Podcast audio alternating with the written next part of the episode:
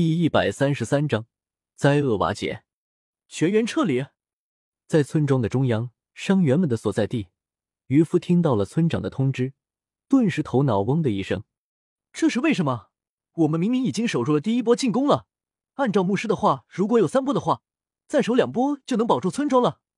渔夫激动的说着，他十分不理解为什么村长在大家取得胜仗的情况下还要做出如此决断。而村长的表情也是十分沉重，做出这个决定，说实话他也不想。原本村长是打算带着村民们和灾厄们死拼到底，绝不让出村庄的。然而，就在刚刚他和牧师在铁匠铺避难的时候，牧师的一番话却是将他打回了现实。这次灾厄村民的进攻，可不像上次那样小打小闹那么简单。上次灾厄村民进攻村庄，只派出了五十人的卫道士和掠夺者。便将铁傀儡们打得七零八落，甚至村庄一半的村民因此丧生。而据牧师所说，这次灾厄村民的进攻比起上次来更加激烈。这次灾厄村民将会进行三次进攻，光是第一波进攻，东南西北每边派来的卫道士和掠夺者都比上次灾厄村民的侵略者多。而还好，第一波的进攻依靠冒险者洛洛制作的盾牌成功防守了。但是接下来的第二波进攻，牧师预估这一百多个村民会被减员到一半，减员一半，能够战斗的村民便不到百人。这样的情况，面对灾厄村民的第三轮进攻，无疑是送死。而且就在刚刚，牧师还预测到了灾厄村民军团的现象。他看到了灾厄村民之中有使用魔法的未知职业村民存在，他们的魔法力量让牧师感到十分陌生和恐惧。我看到了未来。由那些灾厄村民召唤出的上千个飞在空中的恶灵，手持铁剑，将会把村庄屠戮。他们数量极多，无法战胜。就算是冒险者，也根本不是他们的对手。村长大人，这是我第一次叫您大人，就当是为了村民们好吗？成功抵御灾厄村民的第二轮进攻后，就全员撤离吧。铁匠铺中，看到了未来的老牧师如此恳求着老村长。村长看着牧师痛苦的表情。听了他刚刚的描述，心里也是震惊不已。他没想到，这灾厄村民如今竟然发展到这么强大的程度，而原本冒险者洛洛带给村长战胜灾厄村民的信心，此刻也是全部崩溃。你说的对，你说的对。大脑缓慢的思考过后，村长沉默了。于是，两人便到达了伤员所在的地方，准备让大家通知所有村民。准备撤离的这个计划，显然的，听到个计划的村民都对村长和牧师产生了疑问。他们根本想不通，为什么先前还下定决心的抗争，现在在取得胜绩之后，村长和牧师反而要让所有人撤离。村长见这里的伤员众人有意见，只得连连叹气：“这也不是我希望的，但是现在的情况却是容不得我们抱有一丝侥幸心理了。”于是。村长只得将刚刚听牧师所说的一切再次复述给这里的伤员们听。伤员们听着村长的话，眼神从不满到了疑惑，再到沉默，最后变为了无奈。更有甚者，此时听完村长的话，得知了现在几乎已经是必死的局面之后，默默流泪。命运真是造化弄人。渔夫说完，也是沉默了。牧师见众人的心情都低落了下去。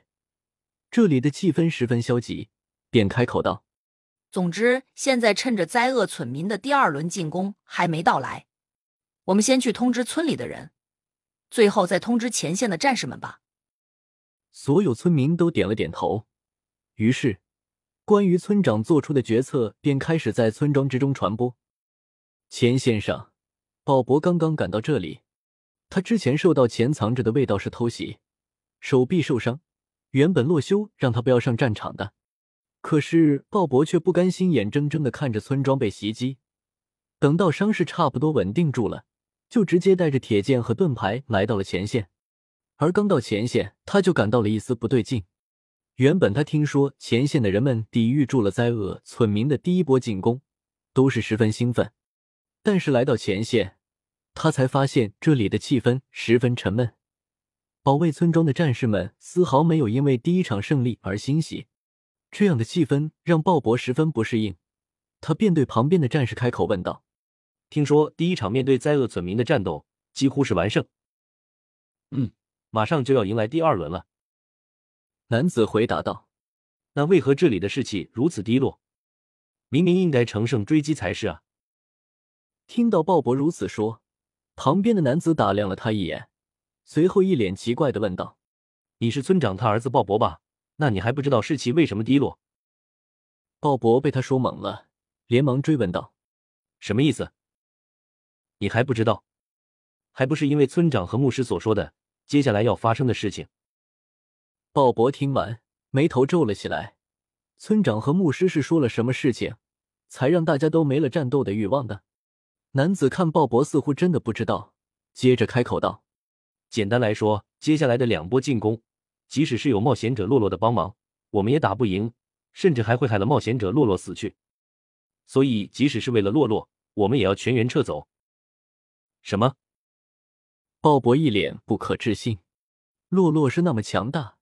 鲍勃根本想象不了还有他解决不了的灾厄村民。我不信，鲍勃说道：“冒险者洛洛的实力你们不知道，他可是很强的。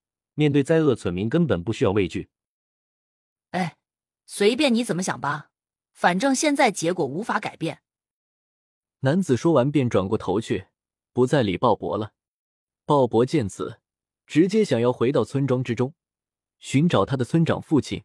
要问出一个究竟，而还没转身，旁边的男子便拦住了他，道：“现在是紧急时刻，你不要再去添乱了。”同时，他们突然听到了远方传来了一阵翅膀扇动的声音，顿时，收到牧师消息的人就认为是那被灾厄村民召唤的飞行怨灵来袭，瞬间绷紧了神经。然而，等到那个身影接近，他们才发现，来者根本不是什么飞行的怨灵，而是那个被他们尊敬的冒险者洛洛。